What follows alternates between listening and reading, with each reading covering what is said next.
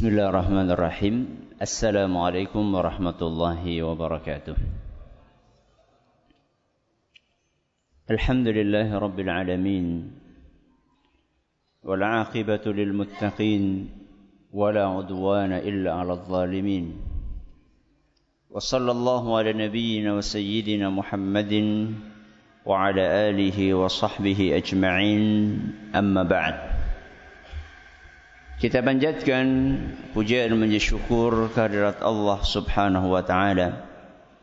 Pada kesempatan malam yang berbahagia kali ini tanggal 25 Jumadah Tsaniyah 1440 Hijriah atau yang bertepatan dengan tanggal 1 Maret 2019 kita masih kembali diberi kekuatan, kesehatan, hidayah serta taufik dari Allah Jalla wa'ala sehingga kita bisa kembali menghadiri pengajian rutin untuk membahas adab dan akhlak di dalam Islam di Masjid Jenderal Besar Sudirman di kota Purwokerto ini.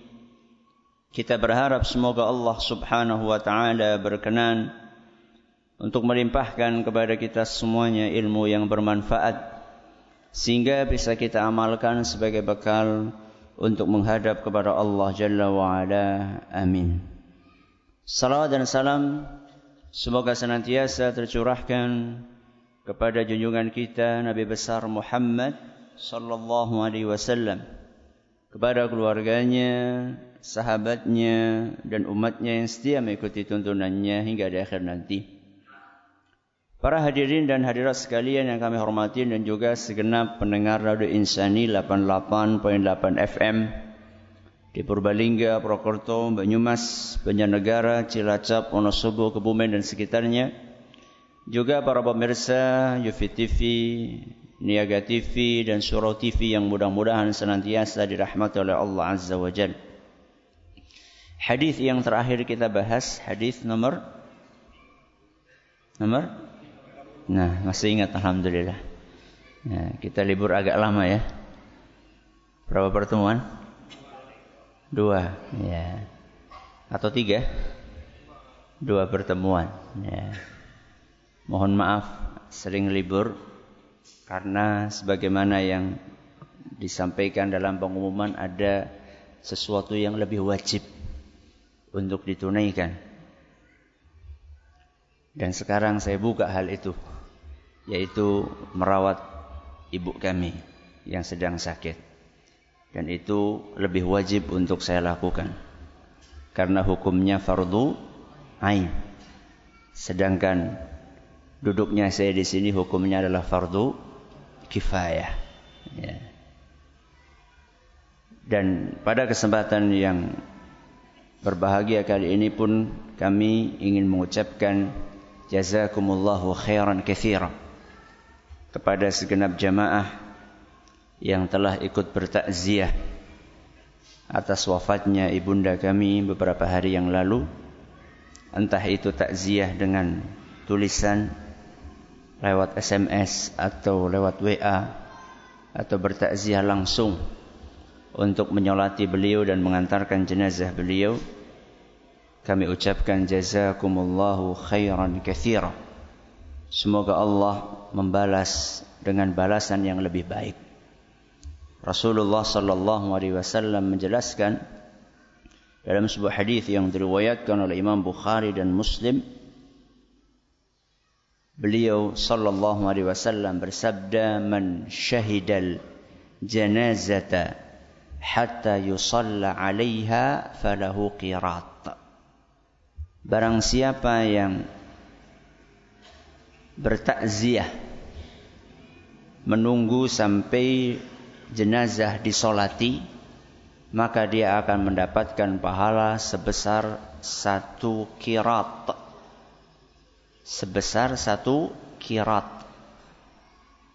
Wa man syahidaha hatta tudfan falahu kiratani dan barang siapa yang bertakziah mengantar jenazah bahkan sampai dimakamkan maka dia akan mendapatkan pahala dua kirat. Apa itu kirat? Ditanyakan, wamal kiratan? Apa maksud dua kirat itu? Kemudian dijawab, mithlul jabalainil azimain. Dua kirat itu seperti dua gunung besar. Jadi kalau orang takziah sampai nyolati dapat pahala sebesar gunung besar. Dan kalau seandainya dia mengantar sampai ke pemakaman maka dia mendapatkan pahala seperti dua gunung besar dan saya berdoa kepada Allah Azza wa Jalla bi asma'il husna wa sifatihil ula mudah-mudahan antum yang bertakziah baik lewat lisan ataupun langsung mudah-mudahan mendapatkan pahala yang melimpah ruah dari Allah Azza wa Jalla dan ini hubungannya dengan hadis yang akan kita baca hari ini. Yaitu hadis nomor 30 yang baru kita kaji separohnya. Dan malam ini akan kita kaji separoh yang kedua. Di mana hadis itu berbunyi wa an ibni Umar radhiyallahu anhuma anin Nabi sallallahu alaihi wasallam qala dari sahabat Nabi sallallahu alaihi wasallam yang bernama Ibnu Umar. Semoga Allah meridai beliau bahwa Rasulullah sallallahu alaihi wasallam bersabda, "Man ista'adzakum billahi fa'idhuh." Barang siapa meminta perlindungan kepadamu dan dia menyebut nama Allah, maka lindungilah dia. Wa man sa'alakum billahi fa'atuh. Dan siapa pun yang minta sesuatu kepadamu, lalu dia sebut nama Allah, maka penuhilah permintaannya. Ini sudah kita bahas pada pertemuan yang lalu. Malam ini kita akan bahas poin berikutnya. Waman ata ilaikum ma'rufan fakafi'uhu. Barang siapa berbuat baik kepada kalian maka balaslah kebaikannya. Antum sudah berbuat baik kepada kami. Bertakziah, mendoakan, menyolati, mengantar jenazah ibunda kami yang tercinta, maka yang bisa saya balas adalah dengan berbagi ilmu ini. Saya duduk di sini malam hari ini dan seterusnya. Mudah-mudahan itu salah satu cara kami untuk membalas kebaikan antum.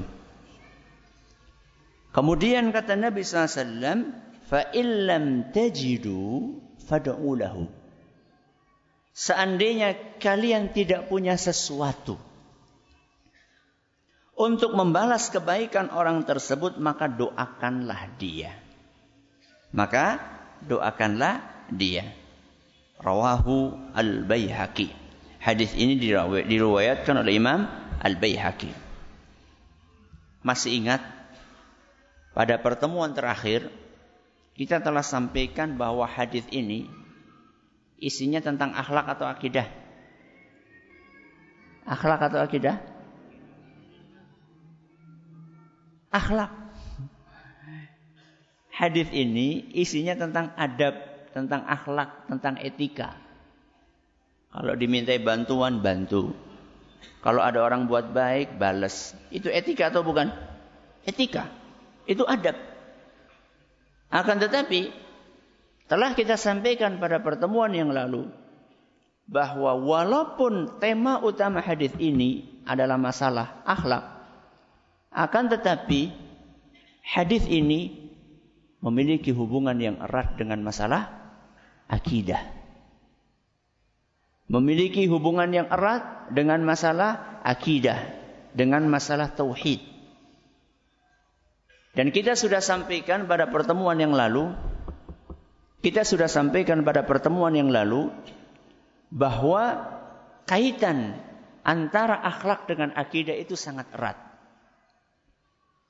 Malam hari ini kita pun akan kupas yang akan kita bahas hari ini adalah barang siapa yang berbuat baik kepada kalian maka balaslah. Kalau tidak bisa balas, maka doakan. Apa hubungannya dengan akidah?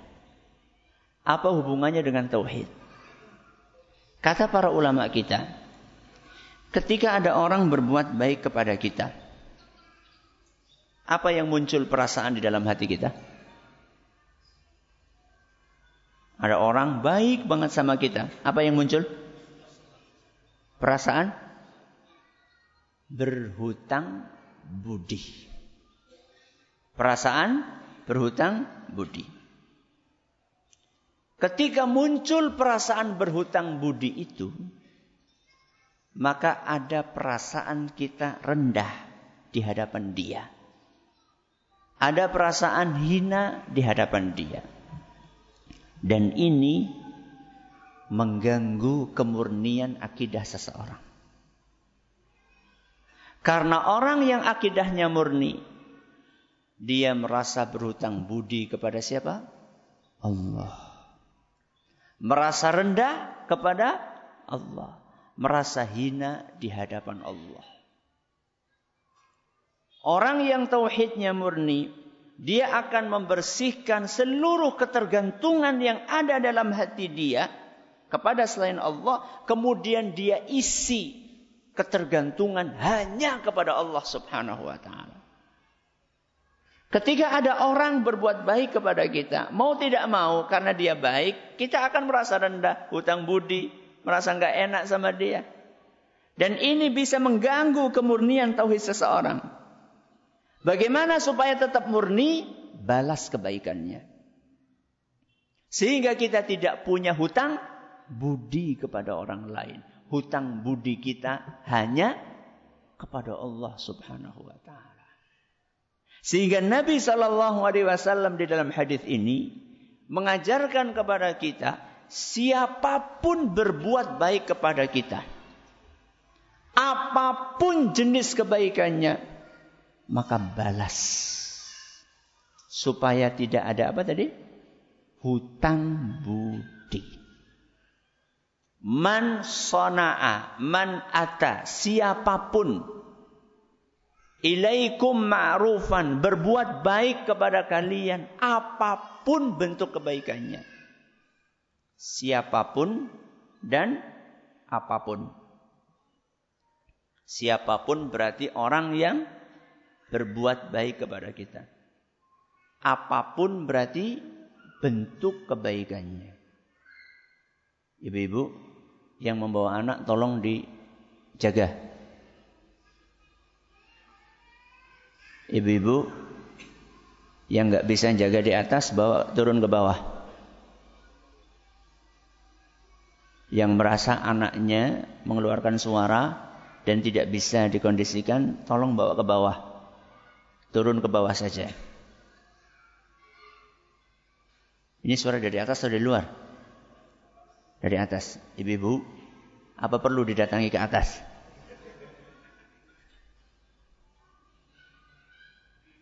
Siapa pun dengan apa pun. Siapa pun yang berbuat baik kepada kita. Entah itu ayah kita. Entah itu ibu kita. Entah itu suami kita. Entah itu istri kita. Entah itu anak kita Entah itu atasan kita, bahkan bawahan kita, bahkan pembantu kita, ataupun orang yang tidak kenal dengan kita. Siapa pun yang berbuat baik kepada kita, balas. Supaya tidak ada, apa tadi? Hutang budi kepada dia.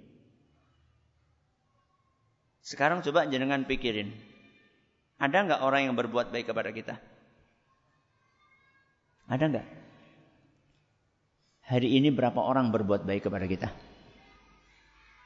Berapa orang? Satu? Bojone jenengan hari ini berbuat baik kepada jenengan berapa kali? Berapa kali? Tadi pagi jenengan makan. Siapa yang masakin? Istri. Itu kebaikan atau bukan? Sudah dibalas?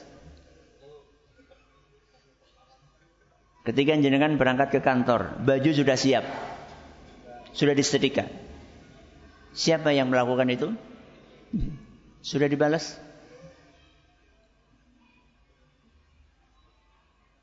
Ketika jenengan berangkat pakai sepatu, sepatu sudah siap, sudah rapi, sudah kinclong. Yang nyemir istri sudah dibalas. Ketika jenengan pulang sampai ke rumah, kasur sudah bersih, tinggal istirahat, minuman sudah siap, makan siang sudah siap, sudah dibalas.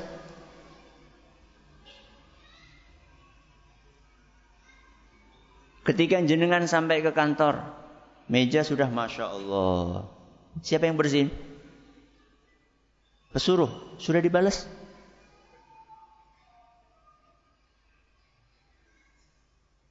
Man sana'a ilaikum ma'rufa. Siapa pun yang berbuat baik kepada kalian, balas kebaikan dia. Siapa pun apa pun apa pun bentuk kebaikannya. Kebaikan itu kalimat yang luas maknanya. Nabi SAW di sini katakan man ata ilaikum ma'rufan. Siapa pun yang berbuat baik. Kata kebaikan ini luas.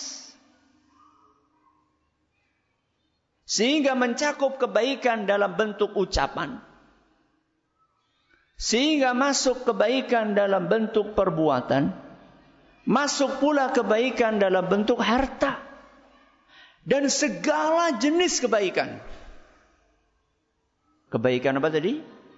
Ucapan. Kebaikan perbuatan. Kebaikan harta. Apa pun bentuk kebaikan yang dilakukan orang kepada kita, balas kebaikan tersebut. Ucapan, Contohnya? Kebaikan ucapan contohnya apa? Salam. Ketika jenengan disalami. Assalamualaikum. Itu kebaikan atau bukan? Kebaikan. Sudah dibalas atau belum? Allah Subhanahu wa taala berpesan di dalam Al-Qur'an dalam firman-Nya Allah Azza wa Jalla dalam surat An-Nisa ayat 86. Allah berfirman, "Wa idza huyyitum bi tahiyyatin fahayyu bi ahsana minha aw rudduha." Seandainya kalian disalami sama orang lain, maka balaslah salam dia dengan yang lebih baik atau minimal yang sama. Allah Subhanahu wa taala dalam ayat ini ngajari kita untuk membalas kebaikan. Salam kebaikan atau bukan? Kebaikan. Kebaikannya di mana? Doa. Assalamualaikum. Mudah-mudahan selamat Ya. Mudah-mudahan sejahtera, mudah-mudahan damai, mudah-mudahan tenang. Itu doa. Dan itu adalah kebaikan dengan lisan. Allah berpesan, "Fahayyu bi ahsana minha." Balas salam itu dengan yang lebih baik. Kepriwe berarti? Kalau dia mengucapkan Assalamualaikum, jawab beripun? Waalaikumsalam warahmatullah. Dia mendoakan kita keselamatan, kita balas doakan dia keselamatan dan rahmat. Kalau dia mengucapkan Assalamualaikum warahmatullah, kita balas Waalaikumsalam warahmatullahi wabarakatuh. Dia doakan kita selamat dan rahmat, kita doakan dia selamat rahmat berkah atau minimal sama. Assalamualaikum ya minimal Waalaikumsalam. Itu minimal. Ini membalas kebaikan. Apalagi kebaikan dengan lisan. Ngasih petunjuk jalan. Ya. Misalnya kita lagi kebingungan cari alamat, kemudian kita tanya sama orang, Mas ini jalan ke Unsud lewat mana? Oh lewat sini, sini, sini, sini. Itu kebaikan atau bukan? Kebaikan. Sudah dibalas? Sudah dibalas? Sudah Ustaz. Pripun? Matur nuwun. Jazakallahu khairan. Bagus, tidak apa-apa. Yang penting mem membalas. Apalagi Ustaz kebaikan dengan lisan? Orang ngajari ilmu kepada kita. Orang ngajari ilmu kepada kita. Baik itu ilmu yang sifatnya duniawi ataupun ilmu yang sifatnya agama. Ketika ada orang ngajari kebaikan kepada kita berupa ilmu agama, maka berarti orang tersebut telah berbuat baik kepada kita. Bahkan bisa jadi ilmu tersebut akan menunjukkan kepada kita jalan yang seharusnya kita titi untuk sampai ke dalam surga Allah Azza wa Jalla. Makanya para ulama kita dahulu mencontohkan. Kalau mereka baca bukunya para ulama yang lain, setiap mereka baca selalu dia katakan rahimahullah. Apa rahimahullah? Semoga Allah merahmati dia. Ada seorang ulama dikisahkan bahwa setiap baca buku satu paragraf selalu rahimahullah rahim bolak balik diulang-ulang rahmatullah alaih rahmatullah alaih sampai anaknya itu heran apa jenis kok kayak menemukan sesuatu yang luar biasa sampai diulang-ulang. Iya. Kalau misalnya bukan karena jasa mereka sebelumnya Allah Subhanahu wa taala, kita tidak akan tahu ilmu-ilmu tersebut. Karena mereka lah para ulama tersebut, kita bisa mengetahui ilmu-ilmu ini. Maka minimal doakan. Kalau memang kita belum bisa membalas dalam bentuk fisik, balas dengan cara mendoakan dia. Coba sekarang jenengan, berapa kali mendoakan guru-guru, berapa kali mendoakan ulama, berapa kali mendoakan ustadz. Ya. Padahal mereka yang sudah ngajari kita ilmu-ilmu yang kita butuhkan dalam keseharian kita. Ilmu-ilmu yang akan mengantarkan kita ke surga. Ilmu-ilmu yang akan menyelamatkan kita dari neraka. Ilmu-ilmu yang akan mendatangkan kebahagiaan di dalam hati kita di dunia dan di akhirat. Apa yang sudah kita balas buat mereka? Ini kebaikan bentuknya li, lisan, ucapan. Ada kebaikan bentuknya perbuatan. Apa contohnya? Contohnya? Ngangkatin barang. Ngangkatin barang. Jenengan sedang keberatan bahwa tangga misalnya. Bawa tangga. Tahu-tahu tetangga kita ngelihat, "Abot ya, Pak?" "Iya, ki abot banget." Orang kurta kontok. abot ya? Iya, wingi aku bengang angkat abot. dia datang bukan cuma nanya, dia, "Ini ini tak bantu?" Ya. Dia berbuat baik dengan perbuatan, dengan fisik dia. Sudahkah kita membalas kebaikan dia? Ya. Kata para ulama, syukur-syukur seandainya kita bisa membalas sesuai dengan jenis kebaikan yang dilakukan kepada kita. Jadi seandainya dia pernah bantu kita ngangkat barang, bukan berarti kita suruh dia, ayo angkat barang saya bantu, bukan. Tapi kita manfaatkan momen kesempatan ketika dia ngangkat barang. Kemudian kita lihat, kita bantu dia. Oh, saya pernah dibantu dia, saya akan bantu dia. Apalagi Ustaz dengan fisik, boncengin. Ya. Jangan kan kadang-kadang di sini berangkat diboncengin kan? Ya. Dikasih tunggangan di belakang. Sudah dibalas atau belum? Ya. Atau kita katakan, loh yo wajar lah. Ya.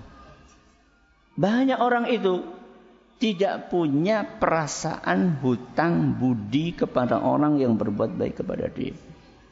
Sekian tahun dibonceng.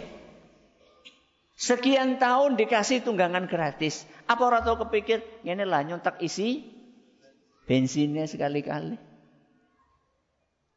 Atau misalnya diboncengin ngontel. Masa nang buri? Ya sekali-kali nyongsi ngontel. Apa nggak pernah berpikir seperti itu? Balas kebaikannya. Ya. Fakafi'uhu balaslah kebaikan dia. Ini dalam bentuk apa tadi? Perbuatan, ucapan, perbuatan, terus harta. Contoh dalam bentuk harta apa Ustaz? Ada orang bantu kita untuk pengobatan istri kita, anak kita, ibu kita. Maka balas dia. Ustadz dia orang kaya Ustadz. Kita balasnya gimana? Kata para ulama membalas itu sesuai dengan situasi dan kondisi. Kalau misalnya orang tersebut orangnya lebih kaya dari kita, kita balas dengan duit juga, ya dia, wah duit semono. Maka bagaimana? Sesuai dengan sikonnya, dia suka apa? Dia suka apa? Doa mungkin? Ya, nanti kita akan jelaskan masalah doa ini. Makanya Nabi Shallallahu Alaihi Wasallam dalam hadis yang sahih kisahnya Robiah bin Kaab al Aslami ini yang pernah kita bawakan dalam sebuah khutbah Jumat dengan tema cita-cita tertinggi. Robiah bin Kaab al Aslami inilah orang yang sangat tekun untuk berkhidmat melayani Rasulullah SAW. Siang malam, siang malam, siang malam. Berkhidmat melayani Rasul SAW. Ya. Ini salah satu bentuk Rabi'ah membalas kebaikan Rasul SAW. Rasulullah SAW telah berjasa kepada Rabi'ah. Apa jasanya? Ngajarin ilmu.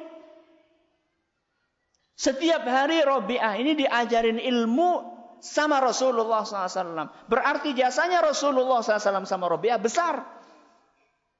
Maka Robiah ingin membalas jasa tersebut kepada Nabi SAW. Maka beliau berkhidmat melayani kebutuhan Rasulullah SAW.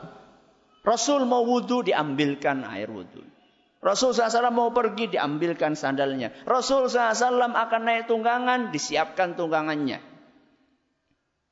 Apa pun keperluan Rasul SAW disiapkan oleh Robi'ah. Inilah salah satu cara Robi'ah untuk membalas jasa Rasulullah SAW yang telah mengajarkan ilmu kepada beliau. Tekun sekali. Pagi, malam, sampai malam. Kata Robi'ah itu biasanya kalau saya sudah melayani Rasul SAW itu Rasul SAW sampai masuk ke dalam rumah beliau, maka saya akan tunggu di depan pintu rumahnya. Kenapa? Siapa tahu nanti tengah-tengah malam Rasulullah SAW butuh bantuan, nggak perlu nyari saya. Saya sudah siap di depan pintunya. Begitu Robi'ah membalas jasa orang yang telah berbuat baik, berbagi ilmu kepada beliau. Karena Rasulullah SAW melihat Robiah ini serius di dalam berkhidmat kepada Nabi SAW, maka Nabi ingin membalas kebaikan Robiah. Subhanallah, gitu caranya. Saling, saling membalas kebaikan. Maka Nabi SAW pun bertanya kepada Robiah, Sal Ayo Robi'ah, kamu minta apa? Kamu minta apa? Begini cara Nabi SAW membalas kebaikan Robi'ah. Dan mungkin gambaran Robi'ah ini orang yang miskin. Super. Bukan hanya miskin, super miskin. Buktinya apa? Rumah pun nggak punya. Jadi anda, kita yang merasa miskin, belum ada apa-apanya sama Robiah. Anda masih punya motor, Anda masih punya rumah, masih bisa makan, masih punya istri. Robiah nggak punya, semuanya itu nggak punya. Istri nggak punya, Rumah nggak punya, kendaraan nggak punya. Apa bayangannya? Ayo Rabi'ah minta apa? Ditawari sama Rasul SAW. Rasul SAW ada baitul mal. Isinya harta-harta rampasan perang. Apa Rabi'ah minta rumah? Apa Rabi'ah minta kendaraan? Kata Rabi'ah, wah ini kesempatan emas ini. Kalau saya minta sesuatu yang sifatnya duniawi, habis bakalan. Dunia itu fana. Kalau saya minta sesuatu yang sifatnya harta, rizki saya ini sudah ditanggung sama Allah subhanahu wa ta'ala. Pasti datang.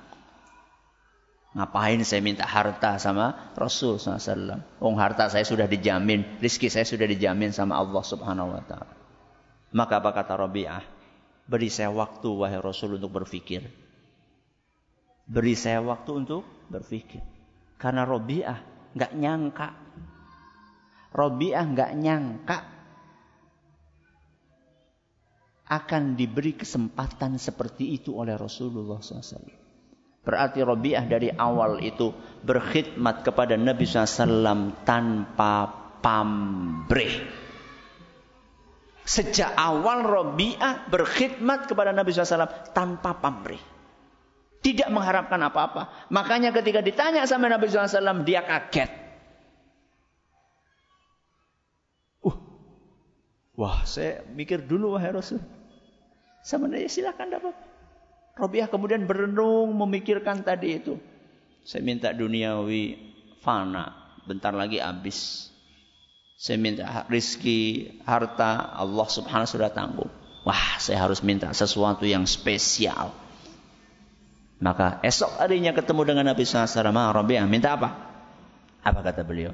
As'aluka murafaqataka fil jannah. Wahai Nabi SAW, aku minta supaya bisa diberi kesempatan menemanimu di surga minta diberi kesempatan menemani Rasulullah SAW di surga. Inilah puncak keinginan seorang muslim. Apa kata Nabi SAW? Awa ghaira Apa enggak ada permintaan yang lain, Rabi'ah?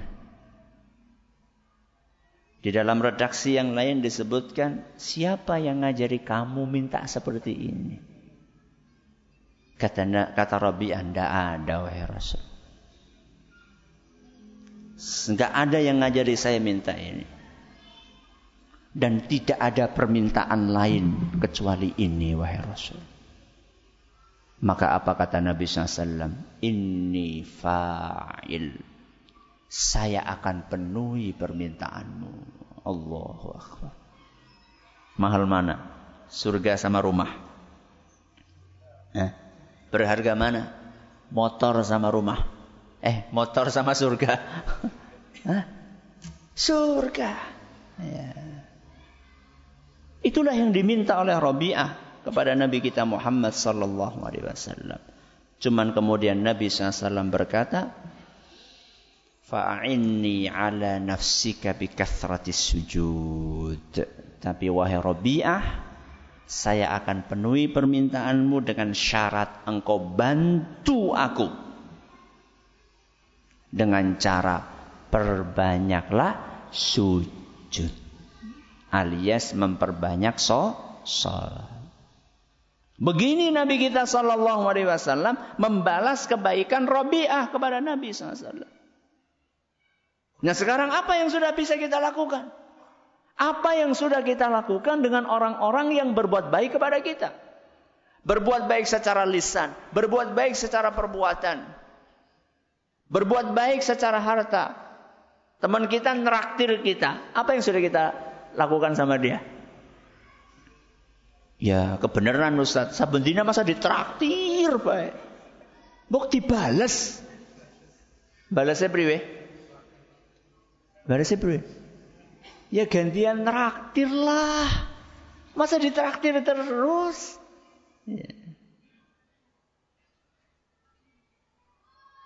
Ya, tapi kan sanguku ora cukup Ustaz. Ya nabung. Ya. Nabung gon traktir. Iya. Apa aneh? Wong para sahabat saja ketika diajak sama Nabi SAW untuk sedekah, mereka nggak punya duit. Apa yang mereka lakukan? Apa yang mereka lakukan? Kita pernah sampaikan di sini. Apa yang mereka lakukan? Nguli, nguli, jadi kuli di pasar, supaya bisa sedekah. Terus alasan kita apa? Wong kita dapat sangu harian kok, nggak nguli kok. Ya. Balas kebaikan orang lain. Ya. Nah, sekarang Ustadz, saya nggak ada sangu Ustadz. Gimana balas kebaikannya? Maka Nabi Shallallahu Alaihi Wasallam katakan, fa illam tajidu fad'ulah. Seandainya kalian tidak mampu membalas kebaikan orang tersebut dengan bentuk yang sama, nggak bisa kasih duit, balas dengan duit, nggak bisa traktir, balas dengan traktir, maka Nabi SAW katakan, fad'ulah, maka doakan dia. Makanya tadi saya sampaikan di awal, Kemarin yang takziah kan banyak. Ribuan. Saya kayaknya untuk bales takziah ke ribuan orang tersebut. Kayaknya gak bisa. Kecuali seandainya saya ada kesempatan dan ada waktu, saya akan lakukan. Tapi kemungkinan dengan umur yang terbatas ini saya nggak bisa semuanya saya balas untuk takziah balik maka yang bisa saya lakukan saat ini adalah membalas antum dengan ilmu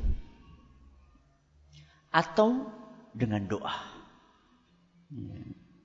Fad'ulah, doakan dia.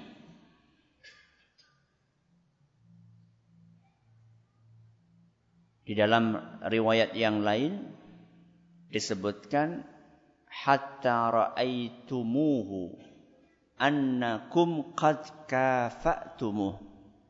Doakan dia sampai kalian merasa doa kalian ini sudah sepadan dengan kebaikannya.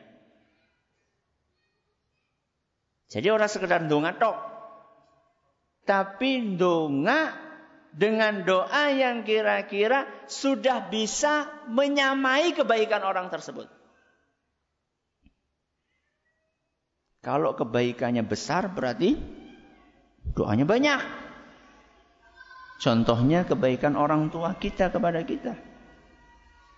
Orang tua kita kebaikannya kepada kita gak bisa diukur. Sehingga ada ungkapan kasih orang tua sepanjang masa kasih anak sepanjang galah. Sengget, genter, maka apa yang bisa kita lakukan? Doakan. Orang tua kita berbuat baik kepada kita banyak dan tidak bisa kita ukur. Maka doakan dia sebanyak-banyaknya. Maka bukan anak yang berbakti kepada orang tuanya. Seandainya lewat satu hari. Dan dalam satu hari itu tidak ada satu doa pun yang dia panjatkan untuk orang tuanya. Dan ternyata kalau kita pikir-pikir, banyak di antara kita termasuk golongan tersebut. Lewat satu hari, tidak ada satu doa pun yang kita panjatkan kepada Allah buat orang tua kita. Allahumma gfirli wali walidayya warhamhuma kama rabbayani saghir. Kita lanjutkan insyaallah. Alhamdulillah rabbil alamin wassalatu wassalamu ala nabiyina Muhammadin wa ala alihi wa sahbihi ajma'in wa ba'd. Kalau istri kita atau suami kita atau anak kita berbuat baik kepada kita, kemudian selain kita membalas kebaikan secara fisik, maka alangkah baiknya kita balas dengan doa juga. Dan salah satu doa yang terbaik adalah dengan mengucapkan jazakallahu khairan. Apa? Jazakallahu khairan. Biasakan lisan ini untuk membaca doa tersebut. Istri bikinin kopi. Jaza killahu khairan. Perempuan. Ya. Baju sudah siap. Ucapkan jazakillahu khairan. Suami ngasih bulanan apa kata istri? Jazakallahu khairan. Ya. Nah, udah kewajibannya kok Ustaz. Setitik maning.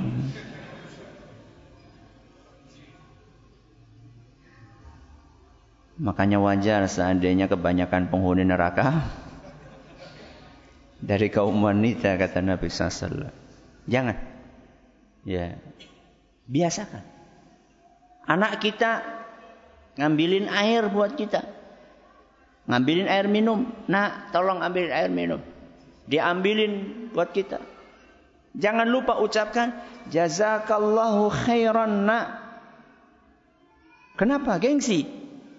Ya.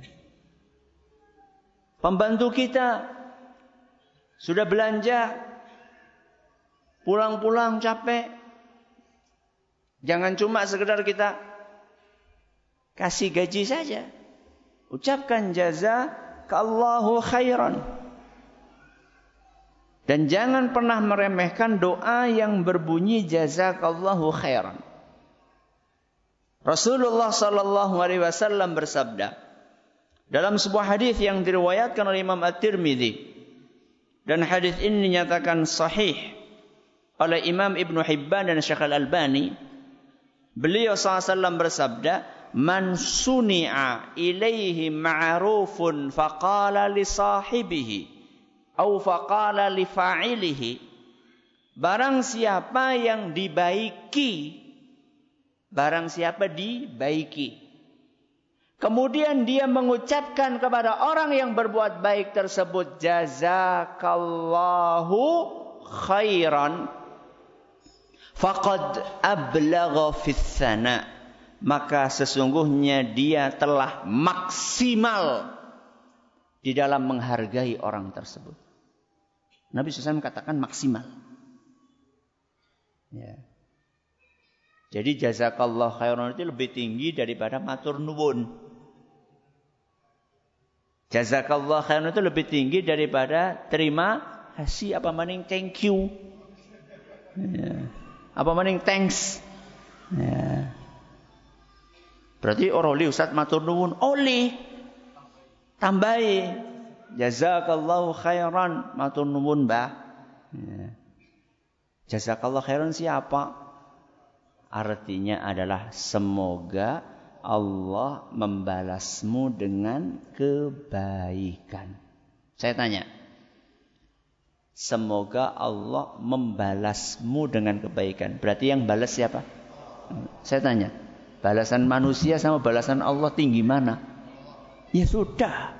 Makanya Nabi SAW mengatakan, dia telah maksimal.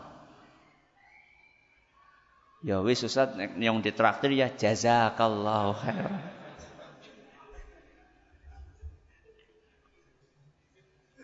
Kata Nabi SAW kan, siapa yang tidak bisa mem membalas, doakan. Kalau bisa membalas, ya akan lebih sempurna seandainya dia balas sesuai dengan kebaikan dia sekaligus di didoakan. Sehingga bukan hanya impas. Bukan hanya impas. Tapi surplus. Ya. Kalau sekedar balas, dia kirim kita jangan kangkung, kita balas jangan kangkung. Itu baru impas. Ya. Tambahi apa? Jazakallahu khairan. Ya tambahi apalah. Kangkung karo tempe, apa kangkung karo tahu, syukur-syukur kangkung karo. Ya, walaupun nduk puyuh. Ya. Balas kebaikan. Semua yang kita bahas tadi adalah etika kepada orang yang berbuat baik kepada kita. Jadi kebaikan itu ada dua pihak. Pihak yang berbuat baik dengan pihak yang dibaiki. Tadi kita sedang membahas etika pihak yang dibaiki. Ada orang lain berbuat baik kepada kita. Berarti kita ini sedang dibaiki. Etikanya apa tadi? Membalas. Kalau tidak bisa mendoakan. Nah sekarang sisi yang lain. Kalau tadi kita bicara etika yang dibaiki, maka sekarang kita juga perlu membahas etika yang berbuat baik. Sekarang posisi jenengan bukan sedang dibaiki sama orang, tapi jenengan sedang berbuat baik kepada orang lain. Ada etikanya. Etikanya apa? Tulus tanpa pamrih. Tulus tanpa pamrih.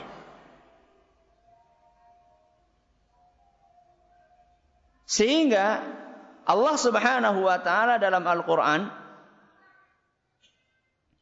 ketika membahas tentang orang-orang yang akan diganjar oleh Allah dengan surga dan diselamatkan dari neraka dalam surat Al-Insan ayat 8 sampai 9. Surat apa? Al-Insan ayat 8 sampai 9 Allah berfirman. Cirinya calon penghuni surga apa? Wa yut'imuna ta'ama ala hubbihi miskinan wa yatiman wa asira. Calon penghuni surga itu senang berbagi makanan. Senang berbagi makanan yang dia sukai Udu panganan sing wis mambu. Makanan yang dia sukai. Yang dia sukai apa? Sing anyar. Sing enak. Yang dia suka. Sing nembe di masak. Hot plate. Nek duwe. Yeah. Wa yut'imuna ta'ama ala hubbihi. Dia berbagi makanan yang dia sukai kepada miskinan. Orang miskin. Wa yatiman dan anak yatim. Wa asira dan orang yang ditawan, tawanan ya, yang dipenjara. Terus apa kelanjutannya? Allah katakan, Allah firmankan bahwa orang tersebut ketika kasih makan innama nut'imukum liwajhillah. Aku beri makanan ini kepada kalian karena mengharapkan wajah Allah. Tulus, ikhlas, tidak ada tendensi apa-apa. La nuridu minkum jazaan wala syukura Aku beri makanan ini untuk kalian. Aku tidak ingin, tidak menunggu, tidak berharap jazaan, balasan dari kalian. Wala syukura ataupun ucapan terima kasih dari kalian. Ini etika orang yang ngasih. Etika orang yang berbuat baik itu tidak perlu nunggu balasan. Tidak perlu nunggu ucapan terima kasih. Itu etika orang yang berbuat baik. Tapi kalau jenengan lagi dibaiki, balas, ucapkan terima kasih. Tapi kalau jenengan berbuat baik sama orang lain, gak usah nunggu. Ki meneng baik ya diwai. Kayak gue dok. Loh, yang Anda cari apa? Calon penghuni surga itu ngasih selesai.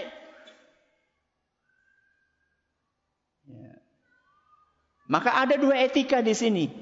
Etika orang yang ngasih sama etika orang yang dikasih. Anda kalau dikasih, balas. Doakan. Tapi kalau Anda ngasih, gak usah nunggu. Ya. Dan gak usah berharap, kecewa. Ya. Nyung naktir kayak bakso, tuh ini nganti spray ini udah tau ditraktir. Ah, kapok nyung. Gak tulus, kecewa pasti.